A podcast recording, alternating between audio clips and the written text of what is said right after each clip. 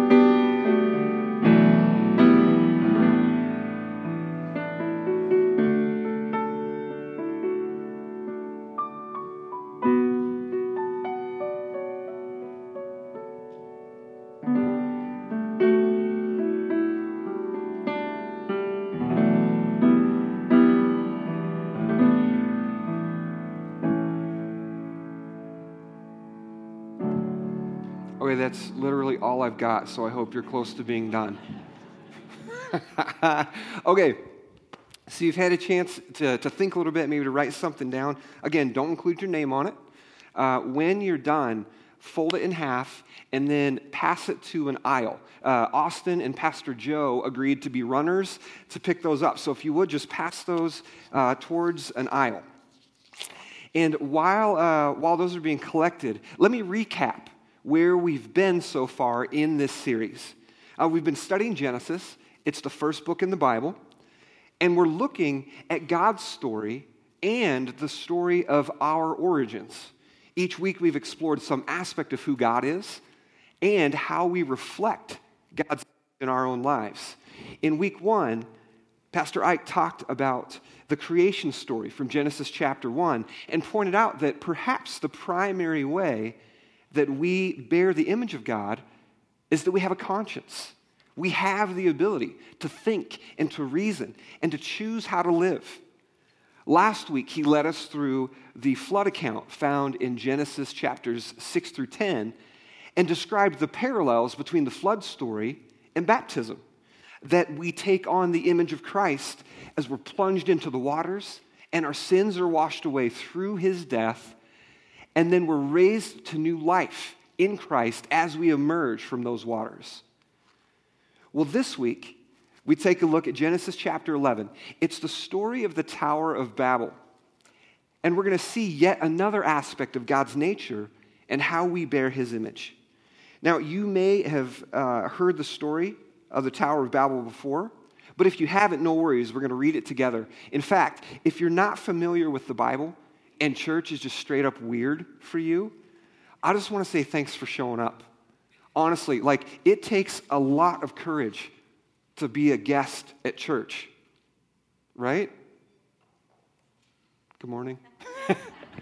it does. It does, especially if you're considering matters of faith and you're wondering about life and spirituality and religion and all of that. It takes a lot of bravery to show up on a Sunday morning to a church. So I just want to say thank you for coming. And I'm going to let you in on a little secret. Um, we're all trying to figure this stuff out. Now, that's not to say that we have to start from ground zero. We rely on the Bible and we rely on the faith of those who have gone before us. It's simply to say that each one of us has our own starting point on the journey of faith. So, if you're just checking this place out, thank you for being here. You're in good company. Now, uh, let's, let's, uh, let's dig in. By the way, if you need a Bible after the service, you can pick up a free copy at the Welcome Center right through these doors. But in the meantime, uh, there should be some Bibles under the seats in front of you. If you would, open to Genesis chapter 11. Beginning in verse 1. Now, the whole world had one language and a common speech.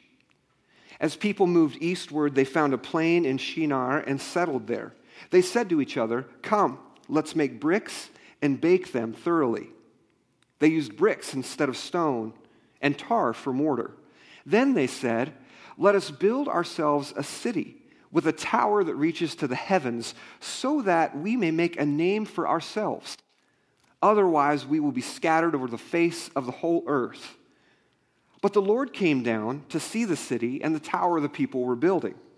The Lord said, if, as one people speaking the same language, they have begun to do this, then nothing they plan to do will be impossible for them. Let us go down and confuse their language so they will not understand each other. So the Lord scattered them from there over all the earth, and they stopped building the city. That is why it was called Babel, which means confused, because there the Lord confused the language of the whole world, and from there the Lord scattered them over the face of the whole earth. We're going to focus on something very basic that's embedded within this story about who God is and about how we bear his image. And it's summed up in this idea words matter. Words matter. Language is important, it carries weight, significance. As the saying goes, sticks and stones may break my bones, but drop a piano on me and you win? Yeah. No, but words will never hurt me, which we obviously know is absolute garbage, right? Um, words do matter. They shape the trajectory of our lives, whether it's the name that we give to a child or if, if it's a statement that we've heard like, I love and believe in you. So, as we unpack this concept, here's what we're going to find in the story. First, God is a God who speaks.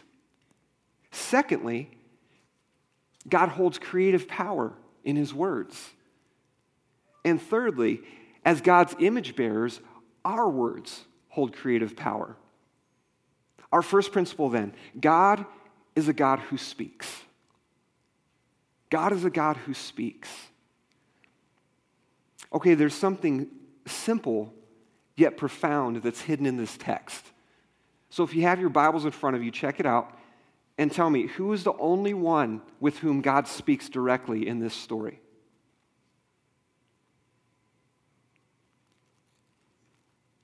Man, I've taught eight o'clock music theory to freshmen, and like this room got quieter than it ever was in there. That was amazing. This, this is really something. The only one with whom God speaks directly in this text is himself. Is himself. And that tells us something really important about God. It tells us that it's part of God's nature to speak, to express himself, to disclose and reveal himself apart from any created thing, apart from any human interaction. It is God's very nature to communicate. And not just back then, but today as well. A.W. Tozer, in his book, The Pursuit of God, put it this way God is speaking. Not God spoke, but God is speaking. He is, by his nature, continuously articulate. And I love this line. He writes, He fills the world with his speaking voice. One of the great realities with which we have to deal is the voice of God in his world. It is the most powerful force in nature, indeed, the only force in nature. For all energy is here only because the power filled word is being spoken. It is his speaking voice which predates the Bible by countless centuries. That voice, which has not been silent since the dawn of creation, but is sounding still throughout the far reaches of the universe. He finishes God is here and he is speaking. Now, why does it matter? Why does it matter that, that it's the nature of God to speak? Well, let me ask you how many of us want to know some aspect of God's will for our lives? Okay. How many of us are in a circumstance right now where we really could use some counsel that we can trust? How many of us just long to know that we are truly loved? That right there, that is why it matters that God is a God who speaks. Secondly, God's words hold creative power. When God speaks, life springs forth. When he speaks, creation unfolds. When he opens his mouth, power is released into the world. Starting in verse 7 Come, let us go down and confuse their language so they will not understand each other. So the Lord scattered them from there over all the earth, and they stopped building the city. Now, in the story, we don't see exactly what God says as he implements his plan to mix things up with language, but we certainly see the effects. He shows up, says some stuff, and people literally scatter to the four winds. Now, I can't help but wonder how this played out. I mean, can you imagine like three guys on a work crew? They're like at the corner of part of the structure. They're, they're like lifting a stone into place. God comes down and he just points and he says, Swahili, Mandarin, and Kentucky. Right? And then it's just a mess from there. Right? Or he's like, he grabs some angels. He's all, come here, come here, come here. Come here. You're going to love this. Watch, this is going to mess them up for centuries. And then he points at another work crew with a couple of guys there and he goes, Broncos fan, Patriots fan. It's like, yeah, that's going to last a long time. The point is that when God speaks, things happen. Romans 4:17 says that God gives life to the dead and he calls into existence that which does not yet exist. How does he do that? With his words. He calls new things into being by simply uttering a word. Isaiah 55, 10 to 11, it says this As the rain and the snow come down from heaven, and do not return to it without watering the earth and making it bud and flourish, so that it yields seed for the sower and bread for the eater, so is my word that goes out from my mouth. It will not return to me empty, but will accomplish what I desire and achieve the purpose for which I sent it. Even Jesus himself said, Man does not live on bread alone, but on what? Yeah, every word that proceeds from the mouth of the Father. When he says something is so, it is so. When he says to you, I love you and I have chosen you, you're mine, there is nothing that can change that. When what God has to say about his world and about each one of us is the most important thing about us because he holds creative power and sustaining power in his words. Now, here's the crazy thing every one of us bears the image, the imprint of God. We've said that God has creative power in his words. Because we bear his image, it means that, like him, we have creative power in our words, although obviously not to the same extent. Has anyone created a universe this week?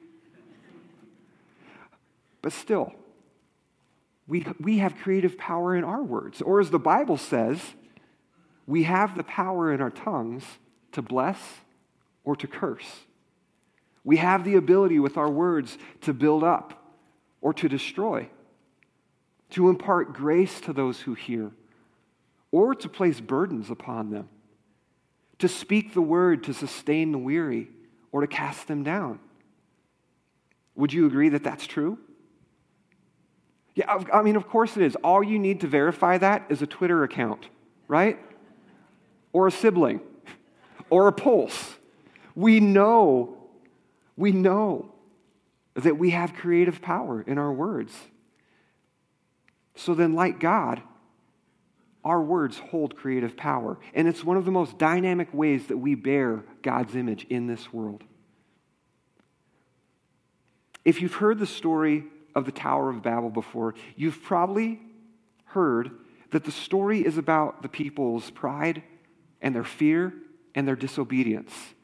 And while that's true, it's also about what they nearly missed out on because of those things. In Genesis 1, do you remember what God said to humanity?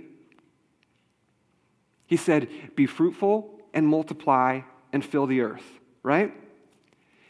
We know that round one didn't go so well. And so then after the flood, what was it that God said to humanity? Be fruitful and multiply and fill the earth. This was, this, this was what was going on as we, as we come to the story of the Tower of Babel. He had just given, the, given humanity a chance to fulfill their unique calling. Now, his call to them it wasn't simply to multiply and fill the earth, but as image bearers who hold creative power in their words, his call was for them to multiply and fill the earth with his praise.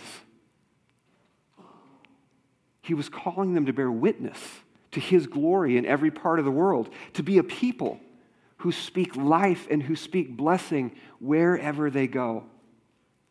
But what do we find them doing? In verse 3, they said to each other, Come, let's make bricks and bake them thoroughly. Then they said, Let's build ourselves a city with a tower that reaches to the heavens so that we may make a name for ourselves.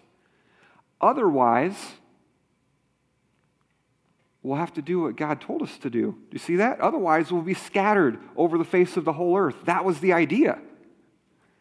The people were using their creative power to tell a story about their place in the world that, in comparison to what God had called them to be and to do, was so much less. Can you see that? He was saying, I want you to go into the whole world and declare my praise. I want everyone and everything, I want all of creation just to resonate with my glory. And you are a big part of that. But they were using the creative power in their words to tell a different story. We find them using their words to create an atmosphere of pride and fear and disobedience, and it impacts their work so that they end up, in essence, saying, Hey, I've got a great idea. Let's all team up, let's caravan out to western Kansas, and let's make a tower out of Lincoln logs. Right? So much less than what they were called to do. And can we not readily come up with examples in our own culture of those who use their words to speak life and blessing? And of those who use their words to make the world a small, prideful, fearful place full of nothing but towers to themselves? As we reflect on those who built that tower, let me ask you is sticking together bad? No, of course not, unless God's told you to spread out. Is it sinful to be afraid? I hope not. Of course it isn't. That's part of the human condition to be afraid. But what we're called to do is to choose lives of faith over lives of fear. Is having a shared purpose wrong? Not at all, unless your shared purpose goes against God's purpose for you. And that's why God wouldn't allow them to stay put. Because He knew the blessing and the beauty that they were called to bring forth in their work and in their words. And that by staying put, they were not only being disobedient, but more importantly, they were missing out on the joy and the delight and glory of calling forth life and blessing throughout the world. They were missing out on lives full of greater meaning and purpose, missing the chance to learn how to do something that their first ancestors knew how to do how to walk and talk with God in His world. So, God, in an act of mercy, separated the Broncos fans from the Patriots fans. He confused their language so that they could live into the fullness of their calling. As bearers of God's image, we're called to go into the world to speak words of life and blessing. Our words matter because they hold power. And this is where we get to the words that have been spoken into our lives.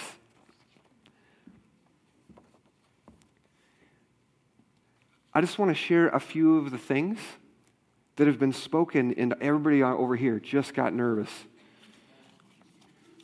Here's some of what's been spoken into our lives.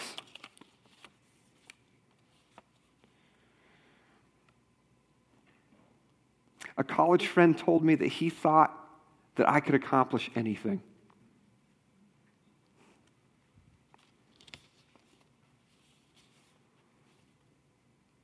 You are stupid and lazy.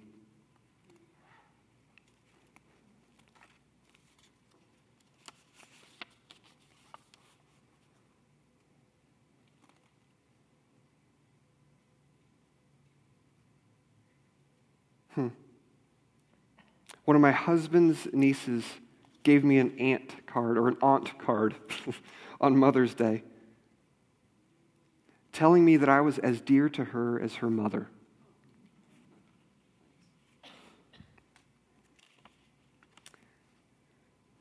You're nothing but a people pleaser.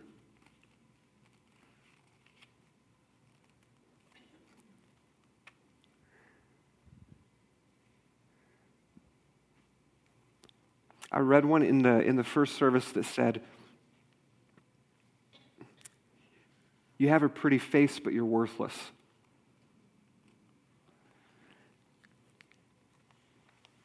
Listen, every one of us has received life giving words.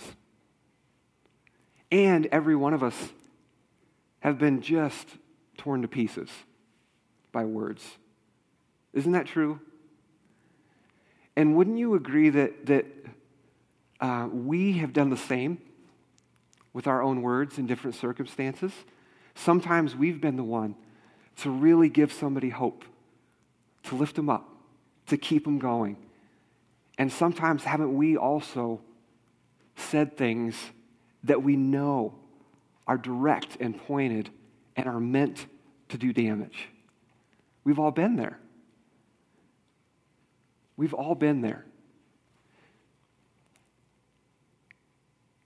Words matter so much because God speaks and because He has creative power in His words. So I don't know where this finds you today. I don't know where this finds you today. Whether you're walking in the door and the thing that, that came to mind, the statement that came to mind was something that was just life giving and that you're able just to, to, to, to rest in that and accept it as true. On these cards, there are a lot of words of parents saying things like, You're strong, you can do it. You are beautiful and you're worthy to be loved. On these cards are things that have been spoken. You're good for nothing. I don't want to see you again. And I wonder where we're at today, each one of us, knowing that words hold power. I wonder where we're at today. The opportunity as we, as we wrap up this morning and get ready to come to the communion table, which um, this was on purpose. I wanted all of these statements to be on the table.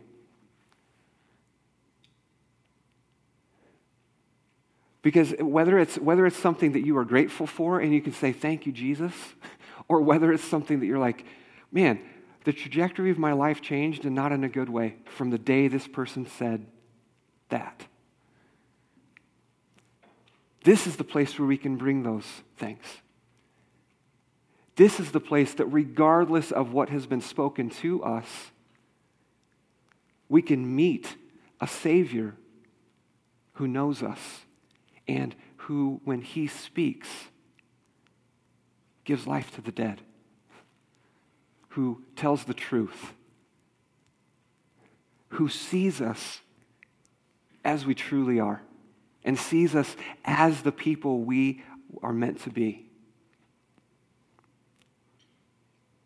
So I'm going to invite the uh, I'm going to invite the worship team up, and I want for us just to take uh, a couple of minutes, just to pause, just to reflect, just to think about the power of words that, that, that we've spoken and that have been spoken to us as we prepare to come to the table. All right, so let's just take a moment now just to, just to be still and to reflect.